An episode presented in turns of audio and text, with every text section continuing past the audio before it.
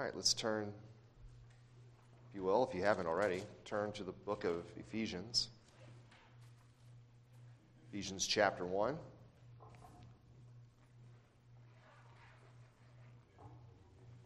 We have been looking at the greatest run on sentence in redemptive history here in verses 3 through 14 of Ephesians chapter 1. Um, I mean, you could look at this in one whole sitting. I wanted to kind of do a slightly deeper dive into these sections because there's a lot here. Uh, I hope it's been helpful. Hope it's been useful. But we're going to be looking at verses 11 through 14 this morning. And, but as I've done the previous two times, I will read the entire passage, verses 3 through 14. So uh, please give your attention as I read God's word. Paul writes Blessed be the God and Father of our Lord Jesus Christ, who has blessed us in Christ with every spiritual blessing in the heavenly places, even as he chose us in him before the foundation of the world, that we should be holy and blameless before him. In love, he predestined us for adoption through Jesus Christ, according to the purpose of his will, to the praise of his glorious grace with which he has blessed us in the beloved. In him we have redemption through his blood, the forgiveness of our trespasses, according to the riches of his grace, which he lavished upon us in all wisdom and insight, making known to us the mystery of his will, according to his purpose, which he set forth in Christ as a plan for the fullness of time to unite all things in him, things in heaven and things on earth. And now our passage for this morning. In him, that is Christ, we have obtained an inheritance having been predestined according to the purpose of Him who works all things according to the counsel of His will, so that we who are the first to hope in Christ might be to the praise of His glory. In Him you also, when you heard the word of truth, the gospel of your salvation, and believed in Him, were sealed with the promised Holy Spirit, who is the guarantee of our inheritance until we acquire possession of it to the praise of His glory.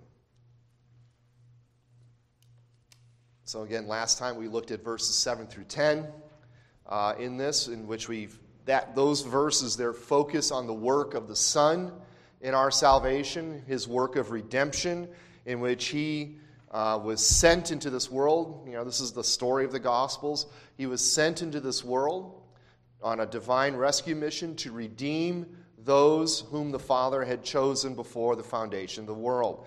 The Father chose us and then the Son redeems us. And he redeems us by his precious blood, as we saw last time, by the blood of Christ, his precious blood, the blood that he shed on the cross. Not just any old time when he bled, but specifically when he died the atoning death on the cross, he purchased our redemption. And that word there again carries that notion of uh, rescuing us, of buying us out of slavery, of buying us out of our, our blindness, out of our death to our sins and trespasses. He buys us back. And He then repurposes us, if you will, according to the purpose of His will, which He set forth in Christ. So the Father's got a plan going on here, and that plan for the fullness of time, that phrase we've seen in Galatians, when Paul says that in the fullness of time, Christ came forth, born of a woman born under the law. Again, the fullness of time, when the right time. And that plan is to unite all things in Christ, to sum up all things under the headship of the Lord Jesus Christ. And all things, right? Things in heaven, things on the earth. That's just a way of encompassing everything in creation. So that was last time. Now, as we look at verses 11 through 14 here, we're going to see the final person of the Trinity here, the Holy Spirit, and what his role is okay? Um, a, a, man I've referenced uh, several times since I've been here, a man by the name of J. Gresham Machen, wrote a book. No, sorry, wrong guy. Back that up. He did write a book. He wrote a lot of books, okay, but this is not the book I'm referring to. So, correction. Uh, a man named Charles Murray. A man named Charles Murray wrote a book called Redemption Accomplished and Applied. And in that book, uh, it's really the twofold work of of the Son of, uh, Son of God, in which he accomplishes redemption. And that, that's, that's what we call, um, you know, there's a fancy phrase for it. It's called the Historia Salutis, or the, the history of salvation. It's, it's a historical moment in time in which Christ accomplishes redemption. Now, that redemption then has to be applied to us. And it's applied to us by the Holy Spirit, who takes the work of Christ and applies it to each and every one whom the Father has chosen before the foundation of the world. So you've got redemption accomplished, then redemption applied. And that's what you're seeing here in these verses here. Redemption was accomplished. We saw that verses 7 through 10. Here we're going to see redemption applied. And Paul here, this is, you know, this is one of those passages that kind of talks about the ministry of the Holy Spirit. We, you know, the Holy Spirit is not, you know, mentioned a lot in the sense of that you get detailed information on his ministry, but there are several key passages that really go into depth on his ministry. You see that in John chapters 14, 15, and 16, how the Spirit will come. Jesus talks about the promised helper to come. You see this in Romans 8, where Paul talks about the work of the Spirit in our adoption, in, our, uh, in preserving us, in um, uh, glorifying us, and all these things. And here, in uh, verses 11 through 13, uh, 14, you see the Holy Spirit here, his work as a guarantee, his work as sealing the promises of God to us. So you're going to see here in this passage uh, three kind of uh, overarching themes. You're going to see the, the, the, theme of inheritance, you're going to see the theme of predestination again, uh, and then you're going to see the, the theme of this sealing work of the Holy Spirit. Um, and that's um, what we got in store for us here in verses 11 through 14. So uh, just an overarching theme to connect it all. Um, again, this whole passage here is a praise statement to the God and Father of our Lord Jesus Christ. So, again, that is the purpose of all of this. Paul is not teaching this just so that we know these things. It's important that we know these things. But now it has to evoke that sense of praise and worship for everything God has done for us. If that, if that response does not come from us, then we do not understand everything that God has done for us, and we need to be reminded of it so that this, this uh, response of praise comes out. That's how he begins this passage. Blessed be the God and Father of our Lord Jesus Christ. It's how he ends this passage to the praise of his glory. So, the theme for this morning is the Father is to be praised and worshiped because he has sealed us by the Spirit for our eternal inheritance in Christ. The Spirit seals the promises to us that we have by our union with Christ. So, first, we're going to look at verse, really just the first half of verse 11, uh, where we have obtained an inheritance. So, Paul continues this opening statement of praise to the God and Father of our Lord Jesus Christ as he moves on now to the idea of inheritance the idea of inheritance, where he says, In him we have obtained an inheritance. Now, it's interesting because I believe the, uh, the phrase inheritance has been used before, um, or I know it's used later. And the word there in verse 11 is different than the one you see in verse 14. The word in verse 11 really means to be appointed by lot. Okay, by Lot, when you mean by Lot, uh, Abraham's nephew? No, no, no. By Lot, as in casting lots. Okay? Uh, think of how the land was apportioned out to the, the nation of Israel. Uh, if you want, you can. You can turn to the book of Numbers. In chapter 26 of Numbers.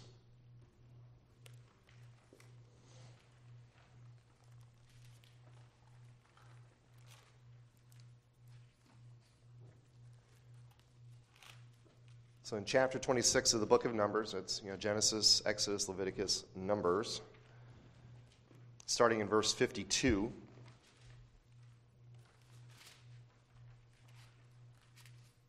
Here the Lord speaks to Moses, saying, among these, among these, the land, that is the promised land, shall be divided, so the tribes of Israel, shall be divided for inheritance according to the number of names.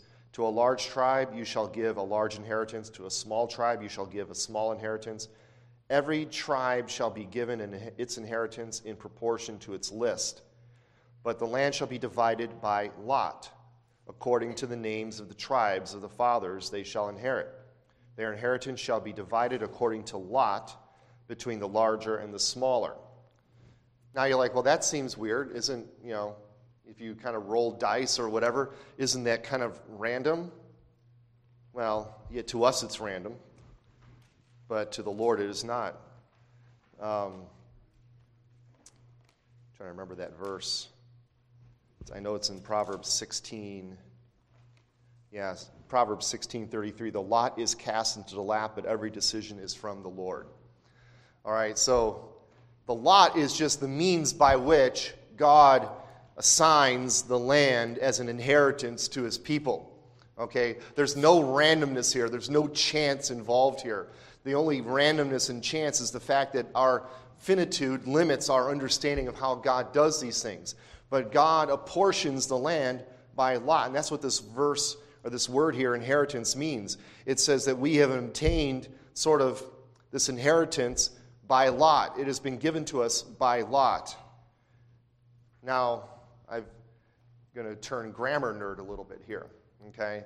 That word there, inheritance, obtained an inheritance, it's really one word in the Greek, is in what we call the passive voice.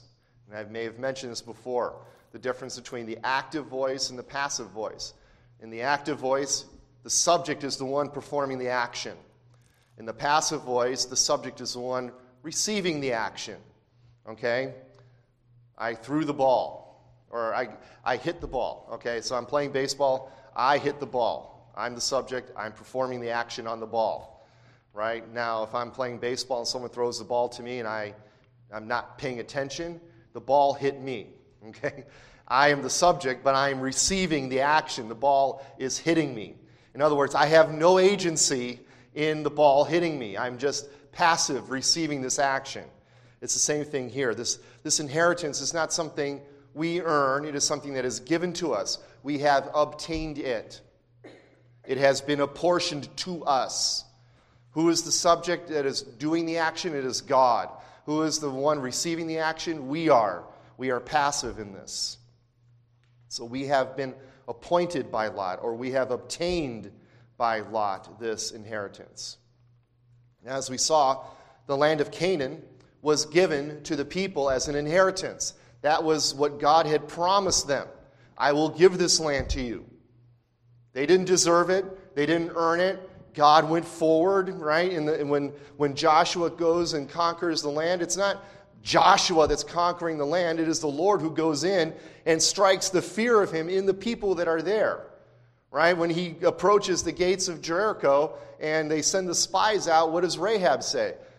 The fear of the Lord has struck this, these people here. We are in fear of you, right? I mean, they, all they've done is just, they've just kind of walked up to the, to the gates of Jericho. They haven't even done anything yet. And the Lord has already put into their hearts the fear of him, right? Earlier, before they even get to Jericho, uh, Joshua has an encounter with this figure the, uh, the commander of the Lord's army.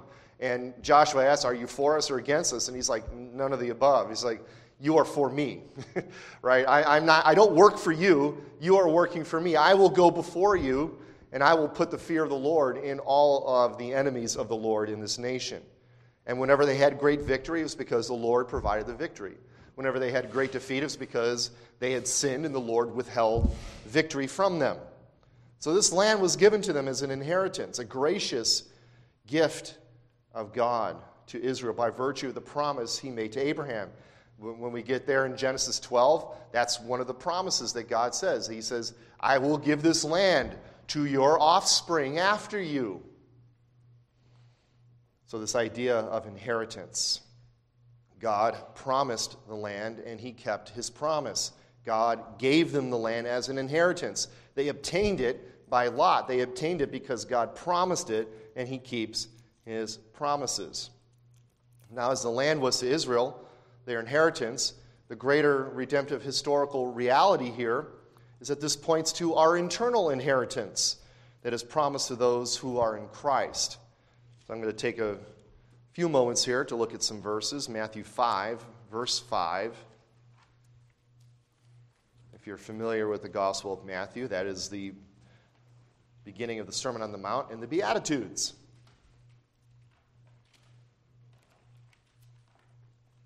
And in Matthew 5, verse 5, Jesus is pronouncing, well, he's pronouncing blessings on people who don't deserve them, but he's also pronouncing blessings on those whom you wouldn't expect blessing to be pronounced upon. I think that sentence makes sense. I think it's properly said.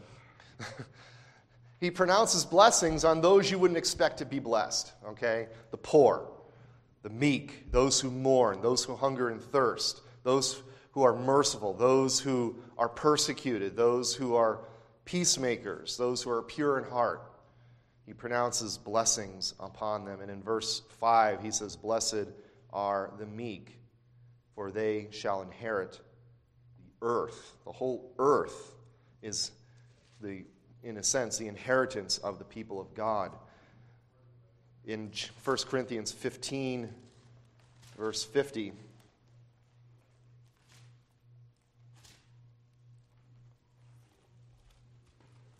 This idea of inheritance. Now, this is Paul's great chapter on the resurrection. Uh, before we got into Ephesians, we were in 1 Corinthians, so this is relatively fresh. I think this was late last year we looked at this passage.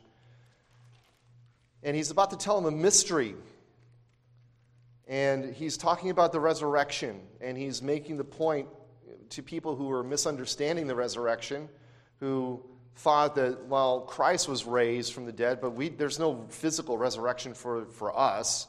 And Paul says, look, if there's, if there's no resurrection for us, then Christ is not raised. He's, he's making this connection that, that the resurrection of Jesus Christ is the foreshadow, is the first fruits of our resurrection. If he was raised from the dead, then we too will be raised from the dead. Then at the end of this whole passage, he makes this point I tell you this, brothers flesh and blood cannot inherit the kingdom of God, nor does the perishable inherit the imperishable. Now, I only mention this because the kingdom of God is their reference as an inheritance. Right? It's just an inheritance that goes to those who are, who are not flesh and blood, those who are not perishable. It's the imperishable, it's the spiritual. In other words, those, again, who are in Christ will inherit the kingdom of God. If you remember in Galatians, sorry, we went from 1 Corinthians to Galatians, then to Ephesians. But in Galatians 3, again, Paul uh, is talking here about the law and the promise, and he uses a reference to the inheritance that was given to Abraham in Galatians 3, verse 18. It's like, on what was the promise made? What was the basis of the promise that God made to Abraham? Was it through works or was it through promise? And he says in verse 18 For if the inheritance, the land that was promised to Abraham, comes by the law, it is no longer a promise. But God gave it to Abraham by promise by grace through faith. The inheritance of the land was granted to Abraham not on the basis of his uh, obedience, but on the basis of his faith and on the basis of God's promise to him, it was given to him. Two more passages. One I'm just going to look at briefly, the other one I'm going to look at a little more closely. 1 Peter chapter 1 verse 4 and I've made reference to this passage in other contexts. But in 1 Peter chapter 1 verse 4, he opens his letter very similarly to the way that Paul opens Ephesians. Where he says there in verse 3, "Blessed be the God and Father of our Lord Jesus Christ." So this statement of praise coming to going up to God because of what he has done according to his great mercy he has caused us. He has made us to be born again to a living hope through the resurrection of Jesus Christ from the dead. What's the purpose of that? To an inheritance. So he God the Father causes us to be born again to a living hope through the resurrection of Christ. It is the ground of our being born again. And we are then caused to be born again for the purpose of an inheritance that is imperishable, undefiled, unfading. Those are, those are words that speak of nothing in this world, right? The inheritance that is undefiled, incorruptible, and unfading is, does not speak to anything in the physical world that we see now, or as we've been looking at in Ecclesiastes with the men. It, is not, it does not pertain to anything under the sun. This is an eternal inheritance, imperishable, undefiled, unfading, kept in heaven for you. Last verse, Hebrews 9.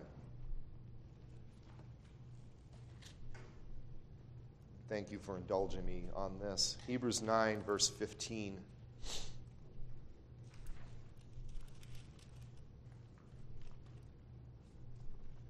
Again, this is a passage I've I, I preached through this, I've referenced this many times. And here, again, the author is speaking about the sacrifice of Jesus Christ, which is far better than any of the Levitical sacrifices. And he makes his conclusion, because the, the, the, argument is really in verses 11 through 14. And he concludes it in verse 15. Therefore, he, that is Jesus, he is the mediator, he is the go between of a new covenant, one that is far better than the old covenant, so that those who are called, that is us, the church, the people of God, may receive what? The promised eternal inheritance, since a death has occurred that redeems them from the transgressions committed under the first covenant. So, because Jesus Christ, his death redeems those who made sins that were according to the first covenant, in other words, we broke the law, and then Jesus redeems us by his death so that we can receive the promised eternal inheritance. So, this idea of inheritance uh, is, is the reality that Paul is referring to here in Ephesians chapter 1. This is what we have obtained in Christ. Again, as, as he did before, as we saw last time in verse 7, he front loads this notion of union with Christ in him. It is because of our union with Christ we have obtained this inheritance. Now, this phrase, right, obtained an inheritance, as I said, really the word means to appoint by lot.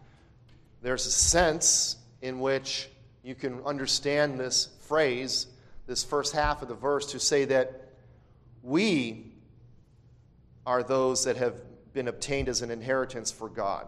There's a sense in which Paul might also be saying that we have been obtained as an inheritance by God. And, and you're like, well, where do you get that? Well, Deuteronomy 4, verse 20 mentions that, where there God says to the people, But the Lord, Moses says to the people, But the Lord has taken you and brought you out of the iron furnace, out of Egypt, to be a people for his, of his own inheritance, as you are this day. Or uh, in Deuteronomy chapter 32, verse 9, it's another place where he says this.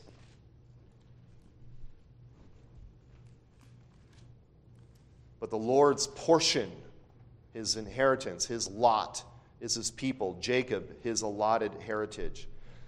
So, which is it? Is it we have obtained an inheritance or we have been obtained as an inheritance? Um, one, one, one translation, the New Living Translation, I think picks up this theme. Uh, New Living Translation, if you're not aware, is a um, it's a modern translation. I think came out in the 90s or so. I know modern, that's like 30 some odd years, but okay. Relatively modern, okay. It came out in the 90s or so. It is, they, it, the phrase they use to describe it is called dynamic equivalence. You're like, well, what does that mean? Well, it means that instead of trying to translate as closely as possible, word for word, they are trying to translate the concepts, right? So, whatever the original Greek or Hebrew says, they try to reword that in a way that we would understand. So, now, as, as a translation philosophy, I don't particularly um, gravitate towards that. I think, I think there's some use in comparing uh, translations to one another, but as a, for, for personal study, I would prefer a more word for word translation. I want to see what I want to see as closely as possible in English what the words were in Hebrew or Greek. But there's some benefit to looking at other translations. And New Living Translation picks up this theme where it translates verse 11 as follows Furthermore, because we are united with Christ. So there, it's, it's instead of saying in Him, it is expanding that to mean we are united with Christ. There's nothing wrong with that, but that's not what the text says. So it, this is more interpretive, not, not translative, okay? Furthermore, because we are united with Christ, we have received an inheritance. And then there was a note that says, or you could say, we have become God's inheritance. So they understand that the verse can mean, that phrase can be understood both ways. Now, either way, I prefer the obtained an inheritance translation. But either way, the purpose is to draw our attention to the, the, again the proper response of the believer toward God, which is praise and worship. As I said last time, doctrine leads to doxology. Learning these truths then is to evoke a, a response of praise to God. We who deserve what? We don't deserve an inheritance. What do we deserve? Wrath, judgment, right? We deserve justice at God's hands. We have been given an inheritance. And it's not because we're worthy, it is because God promises the, this inheritance to us in Christ. As Paul says in other places, we are co heirs with Christ. Whatever Christ has received, we receive by faith and by union in Him. And it is all by grace and love. All right, next point. So we saw that we've, been, we've obtained an inheritance. Now we're going to see that we're predestined according to his purpose. That's the last half of verse 11 going into verse 12. So in him we've obtained an inheritance, having been predestined according to the purpose of him, that is the Father, who works all things according to the counsel of his will. So that, purpose, that we who are the first to hope in Christ might be to the praise of his glory. So here, Paul again brings up the idea of predestination. We saw it earlier in verse 5, where the Father predestines us for adoption. Here now we see that we are predestined according to the purpose, his purpose, the one who works all things according to his will. So we are predestined, again, that uh, initially to adoption, that glorious do- uh, doctrine of adoption by which God takes us as his sons and daughters by virtue of our union with Christ. We are brought into the family. We are given all the privileges that are, uh, that are given to Christ as the, the proper Son of God. We are given those privileges and, those, and all the reward, again, by union. But here in verse 11, the notion of predestination is related to our inheritance. We were chosen by the Father, redeemed by the Son to receive our inheritance, and this was predestined, decided beforehand, foreordained, marked out ahead of time, if you will. And this predestination is according to God's purpose. That is, that word there means a predetermined plan. Again, this is not something that is a response to something God saw. He's not like correcting in mid course. This was always part of the plan, this redemption that we have in Christ, this, in, this, this uh, purpose that He has. God leaves nothing to chance. In fact, I was listening this morning to uh, R.C. Sproul, and he was talking about his, his famous story about the maverick molecule. You know, if you've heard that story before, if God is sovereign, there are no maverick molecules. There's nothing that is outside of the sphere of his control. If there is, then he's not sovereign. And if he's not sovereign, he's not God. Everything is within the sphere of his sovereignty. And everything is, goes according to his plan. There is nothing left to chance. Just look over at verse 11 of chapter 3, where he says, This, the mystery that he reveals, and we'll get there, that he made known this was according to the eternal purpose that he has realized in Christ Jesus our Lord. Again, eternal purpose, the eternal predetermined plan that finds its fruition, that finds its completion and its consummation in Christ. It is realized in Christ Jesus our Lord. God leaves nothing to chance. Now, this plan incorporates more than just our inheritance. Our inheritance is part of this plan. This plan incorporates all things, right? Look at the last half of verse 11. The purpose of him who works all things according to the counsel of his will. So you got several things there. That word works uh, energeo means that he is working this according to the inherent power and ability that God has as the sovereign. And all things, you know, in, in, in Greek, it's ta panta, means everything, right? All the things. It, none of the things are excluded, right? So all things means what? All things, okay, right? That, that's where I kind of give you the answer to the question before I even ask it. All things. Again, that ma- no maverick molecules, and everything works according to his will, his wishes, his desires. Now, some people are put off that all things are governed by God. If you've got a hymnal in front of you, I want to turn to Lord's Day 10 in the back in the Heidelberg.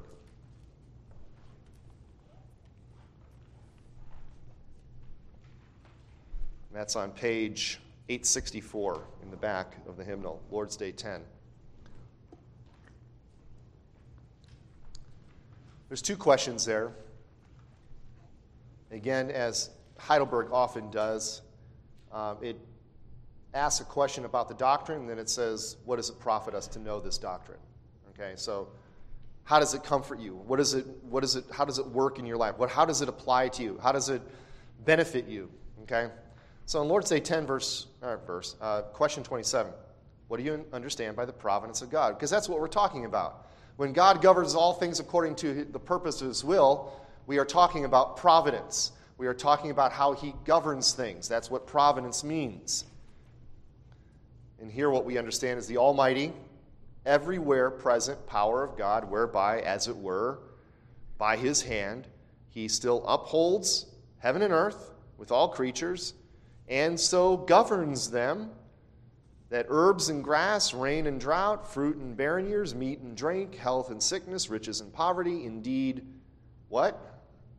All things, ta panta, all things come not by chance, but by his fatherly hand.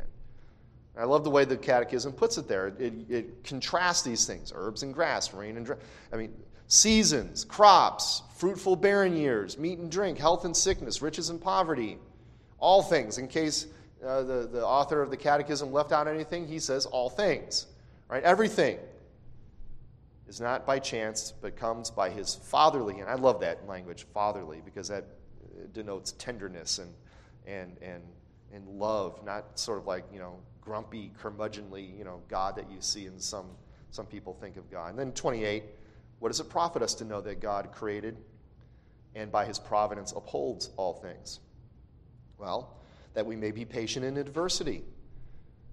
So when bad things happen, we don't say, oh, that's, that's awful, that's some bad luck. No, God brought that trial into your life, right? And the trials have the purpose of eventually maturing us in our faith. So we can be patient in adversity. We can be thankful in prosperity. Why? Because God brought the prosperous. He, he brings the fruitful and the barren years, He brings riches and poverty. And for what is future, have good confidence in our faithful God and Father that no creature shall separate us from His love. Again, God's governing all things by His fatherly hand. Do you think He's going to let anything take His elect out of His hand? No, of course not since all creatures are so in his hand, and without his will they cannot so much as move. So we teach that God's sovereignty, God's plan covers all things. And again, some people are put off by this. Some people say that removes human agency. Well, they are worshiping at the altar of human autonomy if they say that. Right? They want to be autonomous over their lives, and they don't like the idea that God has a plan that incorporates them as well. Well, I don't know what else to tell you. you know, I mean, God's plan is God's plan, and you are part of that. You are not the maverick molecule, okay? Sorry to say that. And again, the purpose of all this, as we've seen before, is to reverberate or redound to his glory, who works all things according to the counsel of will, so that we who are the first to hope in Christ might be to the praise of his glory. He's, he's referenced this several times. Look at verse 6 to the praise of his glorious grace. In verse 14, to the praise of his glory. All these things Paul is teaching here are to redound to the praise of God's glory. Now, in verse 12, there's an interesting thing going on here because if you look at verse 12, and we're going to look at verse 13 in a moment, there's a contrast where Paul says, So that we who are the first to hope in Christ, and then he says, In him you also, verse 13.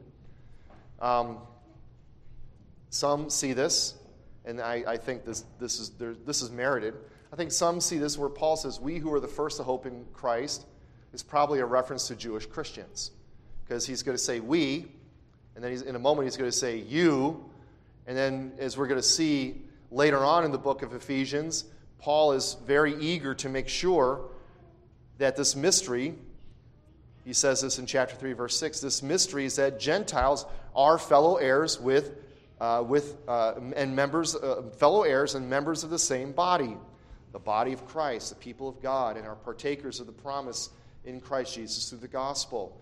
In chapter 2, he talks about how uh, Christ has broken down the separating uh, the wall that separates Jew and Gentile and brings them together into one new man.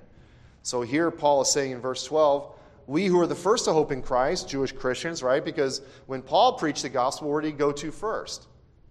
Well, he went to the Jewish synagogues first and, and proclaimed the gospel to them. And when you know, and some would believe, many would reject, and when they were rejected, then he would turn and go to the Gentiles. That's how he says it in verse, uh, or sorry, in the book of Romans, where he says, the gospel is the power of God to salvation to the Jew first, and then also to the Greek. In other words, it's, it's the power of God to salvation for all people. God has ordained that all that will take place, he, I should say, He has ordained all that will take place, and that includes the goal of an inheritance that is being obtained by those whom the Father has chosen and whom the Son has redeemed. And now, finally, let's look at verses 13 and 14. As we see here, sealed with the Spirit.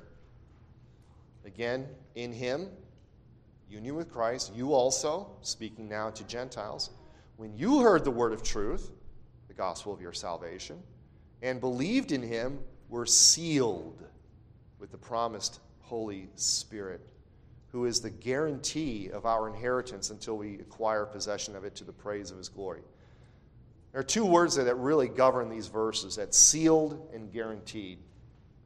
So he concludes this glorious passage with yet one more glorious truth, and that is believers are sealed with the Holy Spirit in Christ. As I mentioned earlier, the you in verse 13 is a contrast to the we in verse 12 so most likely referring to the Gentiles. And just as Christian Jews were the first to hope in Christ, Gentiles, as Paul says, when they heard the word of truth, what is the word of truth? The gospel of your salvation, and believed, they were sealed. So note that even though God ordains all things that will come to pass, God also uh, ordains the means by which those ends will come to pass. Right? God has chosen for an inheritance. How has that worked out? It has worked out through the preaching of the gospel. People hear it, they believe it, they are brought into union with Christ, and they are sealed by the Holy Spirit. Now, what Paul is saying here is that when one is born again, that is converted, he is sealed. And that word there, uh, the seal, We've looked at this before, it carries the idea of protection and authentication. Okay? If you are sealed, you are protected. You are covered. The promises are uh, given to you and they are um, sort of sealed as in a vault. It also contains the idea of authentication. Uh, in chapter 4, verse 30, there Paul says, Do not grieve the Holy Spirit of God by whom you were sealed. That is guaranteed, protected, approved for the day of redemption. I do want to look at one passage. If you look at 2 Corinthians, please. 2 Corinthians chapter 1.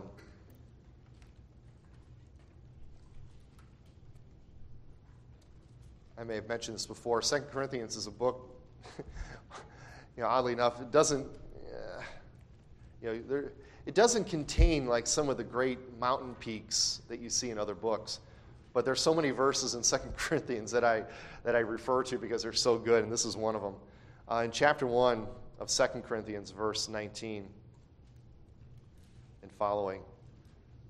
For the Son of God, Jesus Christ, whom we proclaimed among you, that is Silvanus and Timothy and I, was not yes and no. See, Paul here is talking about, he is kind of contra- he is, he's combating the notion that the Corinthians had that, oh, Paul promises things, but he doesn't keep his promises, right? He said he was going to come and he didn't show up.